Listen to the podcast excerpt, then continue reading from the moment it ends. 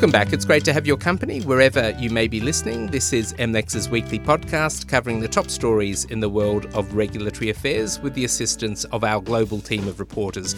My name is James Panichi. I'm MLEX's Asia Pacific senior editor. Now, if you know what cryptocurrencies are, I'm guessing that you'll also have heard all about their bad boy reputation. Crypto can be used by criminals of all shapes and sizes to hide ill gotten gains from authorities, or at least that's what we've been told. But is that actually the case? Well, an insider trading prosecution in the US may suggest that law enforcement agencies can successfully use blockchain analysis to work out who owns what. And that would tell us that, in fact, it's very difficult to use crypto assets to evade the long arm of the law. We'll hear all about that in just under 10 minutes from now. First up, though, the prosecution in Italy of oil and gas giants Shell and Eni over allegations of bribery had all the makings of a Hollywood blockbuster corrupt politicians, middlemen, and a former justice minister. But not unlike the recent Warner Brothers Batgirl, this movie won't make it to our screens. The reason for that is the Italian prosecutor assigned to handle the appeal has pulled the plug on the case. It's all over. Now, whatever the legal merits of that decision, it has sparked an intense debate both within and outside Italy. The prosecution would have been the biggest ever of its kind, with alleged bribes worth 1.3 billion US dollars, and the concern was that the case could have been susceptible to political influence. While international campaigners are afraid that the scuttling of the prosecution could undermine Italy's international anti bribery credentials. MLEX's award winning anti bribery and corruption reporter Phoebe Sears has been covering this case for years now and she joins us from London today. So, Phoebe, uh, when did this all begin, and how did Shell and the Rome based Eni come to be involved? Hi, James. So, I think we could probably start in around 1998. This was when the Nigerian government awarded the license to what looked to be a lucrative offshore oil block, uh, which came to be known as OPL 245, to a company called Malibu Oil and Gas. So it later transpired that Malibu was in fact owned by the then oil minister Dan Etete. Shell came to be involved as early as 2001, but with subsequent changes to the government in Nigeria led to years of wrangling over the license and the legitimacy of the transfer to Malibu back in 1998. This was kind of resolved in 2011, um, by which point Etete had a money laundering conviction against his name, with an agreement between his company Malibu, Shell, Eni, and the government of Nigeria. Shell and Eni agreed to pay $1.1 billion. So it later transpired that the vast majority of that money ends up in Etete's bank accounts and then goes on to many other accounts. It's transferred into different currencies and withdrawn as cash. Nigeria gets next to nothing. Okay, so the Italian connection to Eni is clear, but why did uh, this end up before prosecutors in the northern Italian city of Milan? So, almost immediately after the deal was completed, issues emerged in lawsuits that were filed by intermediaries in the deal who say that they were owed money for fixing meetings between company executives and high ranking politicians. Uh, later, the Nigerian parliament even voted to cancel the deal, and red flags emerged. For example, the license was awarded without a tender, which was against Nigerian law. In 2014, prosecutors in Milan revealed that they were investigating some of the allegations, and not long after, Dutch prosecutors raided Shell's headquarters. NGOs in Italy and in the UK started publishing leaked emails between senior Shell executives in which they were sort of shown to be discussing the deal, which talked about paying people off and acknowledging that the money was going to go to Etete. In 2018, the Milan trial got underway. Among the 15 defendants are Shell and Eni, Eni's current and former CEO, and four former Shell executives. They're all accused of paying bribes to secure the OPL 245 license. The trial ran for more than two and a half years. It was led by Fabio De Pasquale, who was known in Italy for having secured corruption convictions against two former Italian prime ministers. But it was a really long and drawn out affair. The court only sat once a week, usually every Wednesday, and it was interrupted by COVID. It ended in March 2021 with all of the defendants acquitted. Now, as is often the case with Italian investigations, there are claims and uh, counterclaims, allegations of underhanded tactics. What do we need to know on that front? Okay, so immediately after the defendants were cleared, reports emerged in Italian press that Eni's lawyers had access, I suppose you'd say, to the chief judge in the court. Claudio Descalzi, the current CEO of Eni, had instructed a former justice minister in Italy as his lawyer, so she could hardly have had more influence. The judgment, when it came out a couple of months later, criticised the prosecutors in the case for failing to file with the court documents that they said were beneficial to Eni's case. That sparked a criminal probe into the prosecutors themselves, something which was said to be a first for a Milan court and the prosecutors investigating the prosecutors say they have enough evidence to take them to court. Notwithstanding that De Pasquale had prepared all the appeal papers, it was not a given that he would actually get to handle the appeal. And in the, in the end, it was given to Celestina Gravina, um, another prosecutor in Milan. Okay, well, let's talk about the appeal uh, last month. What uh, what happened there? What do we need to know? So, unbelievably, the new prosecutor, uh, on the first day of the appeal, filed a waiver with the court, withdrawing her case irrevocably. And in court, she said that the case should have ended much earlier. Again, this was something which was said to have never happened before in a Milan court. Okay, so what's next for Shell and Eni? Is it all over or is there more to come? So, the Milan criminal case, you know, which we were looking at an alleged bribe of more than a million dollars. So, it was one of the largest corruption cases that has been prosecuted anywhere in the world. The Milan criminal case is over, you know, it won't be resurrected. Uh, Nigeria, however, is a kind of civil party in, in the case, and their claim against the oil companies for damages in Italy continues. And the next hearing in the civil claim will be in September. So the doctrine of double jeopardy forced prosecutors in the Netherlands to withdraw their investigation shortly after the Milan appeal was dropped. So that was another kind of major knock on effect. Uh, not long ago, the prosecutors in the Netherlands said they have enough evidence to press charges against Shell. Um, there is still one criminal investigation ongoing, and that's in Nigeria. Phoebe, what an incredible story. Thank you so much for covering it for MLEX. Thanks, James. Phoebe Sears is an MLEX anti bribery and corruption reporter, and she was joining us from the UK.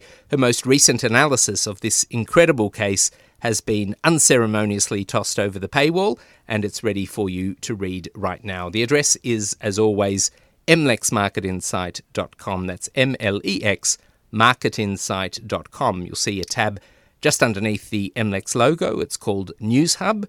If you click on that, you'll have the very best of MLEX's reporting and analysis at your fingertips.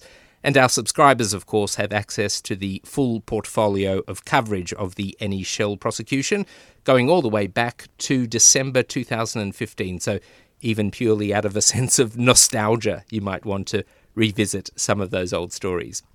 That said, thank you for staying with us. You're with MLEX's regulatory podcast.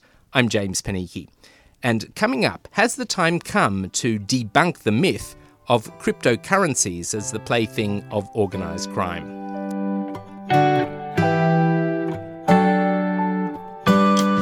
And of course, this podcast is eminently downloadable. You can subscribe on iTunes, SoundCloud, Spotify, and Stitcher.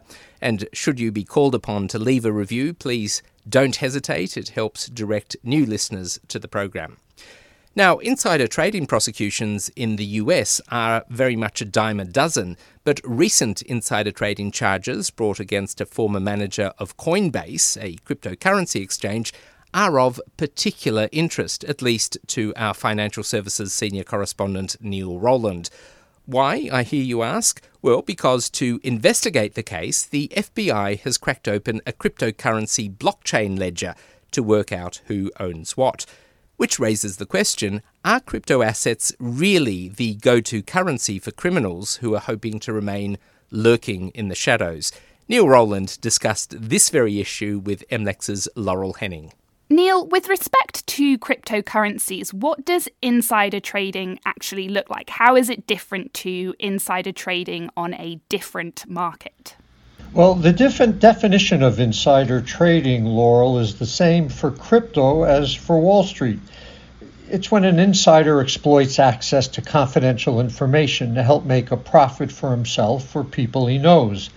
The difference is in how this access might be exercised, and that's because crypto markets work differently from the traditional securities market.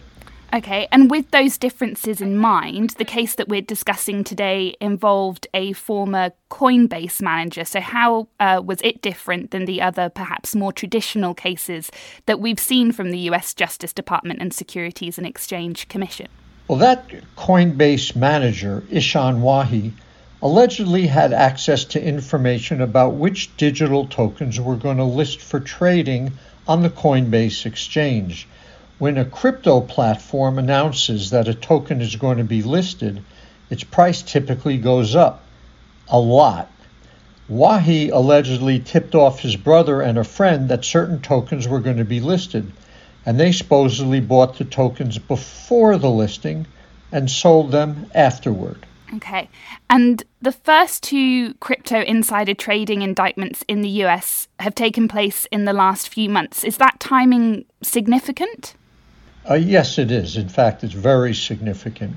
We, we just talked about the Coinbase case, Laurel, but in June, authorities also bought the first insider trading case involving NFTs or non fungible tokens. Those are one of a kind items such as trading cards or works of art. In this case, the indictment was of a manager at OpenSea, the largest online NFT marketplace. The dynamic was the same as in the Coinbase case. The manager allegedly bought NFTs before they were featured on OpenSea's homepage and sold them afterward when the prices went up. So, what has changed in the last few months? Authorities are signaling the market that they've gotten serious about crypto insider trading and that they can back it up. They've vastly increased their resources and know how. The FBI formed a crypto investigative unit early this year and occasionally taps outside experts. The SEC increased its crypto enforcement unit from 30 positions to 50. 30 to 50. Authorities also believe they have a legal theory that will stand up in court. Okay, so authorities are really, as it were, putting their money where their mouth is, walking walking the walk of, of, enforcement, beefing up in terms of resources, and also Neil, I really appreciate that you actually know what an NFT is because I feel like that's always the first question when I hear those three letters is what actually are they? Um, but tell me a little bit about how the SEC went about making its case. Did it have to equate digital assets to securities to make the case? Well, Laurel, that's the legal theory that the SEC believes is sound. The Commission alleged that nine of the tokens illegally traded on Coinbase are securities, placing them under the SEC's jurisdiction. The Commission cites a Supreme Court decision in saying these securities are investment contracts that should have been registered. And what did Coinbase have to say about this? Well, Coinbase is one of the world's largest crypto exchanges, so it points out correctly that it wasn't charged, that it cooperated with the investigation, and that it fired Wahi. But Coinbase also disputes that the nine tokens were securities. It says the SEC can't legally file charges because it has no crypto rule regime. This argument against, quote, regulation by enforcement has the backing of a number of Republican regulators and lawmakers. On the other hand, SEC Chair Gary Gensler, a Democrat, says the Commission has the legal basis to root out fraud in financial markets without a regulatory framework aimed at crypto. These cases are clearly significant. What exactly do they tell us about what we might see and what you might be reporting on, Neil, in the future? Well, as a reporter, Laurel, you know, you're always looking out for regulator signals. The Coinbase case was the first time that the SEC identified digital tokens as unregistered securities without also charging the companies that issued these tokens. That raises the obvious question whether the Commission might be exploring cases against the issuers of these nine tokens. In addition, Gensler, the SEC chair, has encouraged all crypto exchanges to register with the Commission so it can oversee them more closely. So far, none have done so, Laurel. In addition, Gensler has said he plans to investigate crypto platforms that enable trading in unregistered securities. Coinbase, as a matter of fact, has previously disclosed it is under SEC investigation. So, will the SEC actually pursue a case against Coinbase for listing unregistered securities? Will it bring cases against any digital platforms for doing the same thing? Stay tuned. Neil, your story, I think, perfectly illustrates this ongoing tension between regulators, authorities, and the development of these new um, technologies is the wrong word, but exchanges, currencies. There's going to be a lot to report on this in the future, I can tell, but thank you so much for talking with me today. My pleasure, Laurel. Neil Rowland, MLEX North American Senior Financial Services Correspondent, joining us there from Washington, D.C., and he was speaking with Laurel Henning in Sydney, Australia. Neil's analysis of this case is well worth a read, and if you haven't seen it already, it's now available at mlexmarketinsight.com. That's mlexmarketinsight.com. Just make a beeline for the News Hub tab. Now, sadly, that's where we'll have to leave things for today. Thank you very much for your company. We'll be back in your feed next Friday at around the same time for all of the latest from our team of crackerjack reporters around the globe. Today's program was presented and produced by me, James Panichi, and magically appeared online thanks to the kind efforts of MLEX's London based marketing team, battling its way through a heat wave to bring you your weekend listening. From everyone here at MLEX and LexisNexis, thank you for your company. I'll see you again soon. Bye for now.